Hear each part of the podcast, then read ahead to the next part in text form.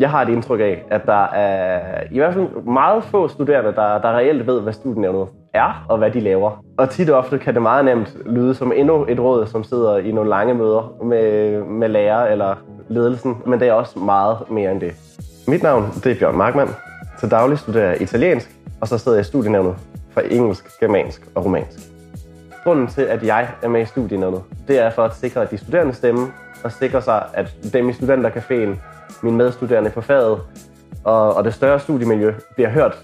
Jeg plejer som regel at sige, at studienævnet det er meget øh, de studerende, der er fokus på.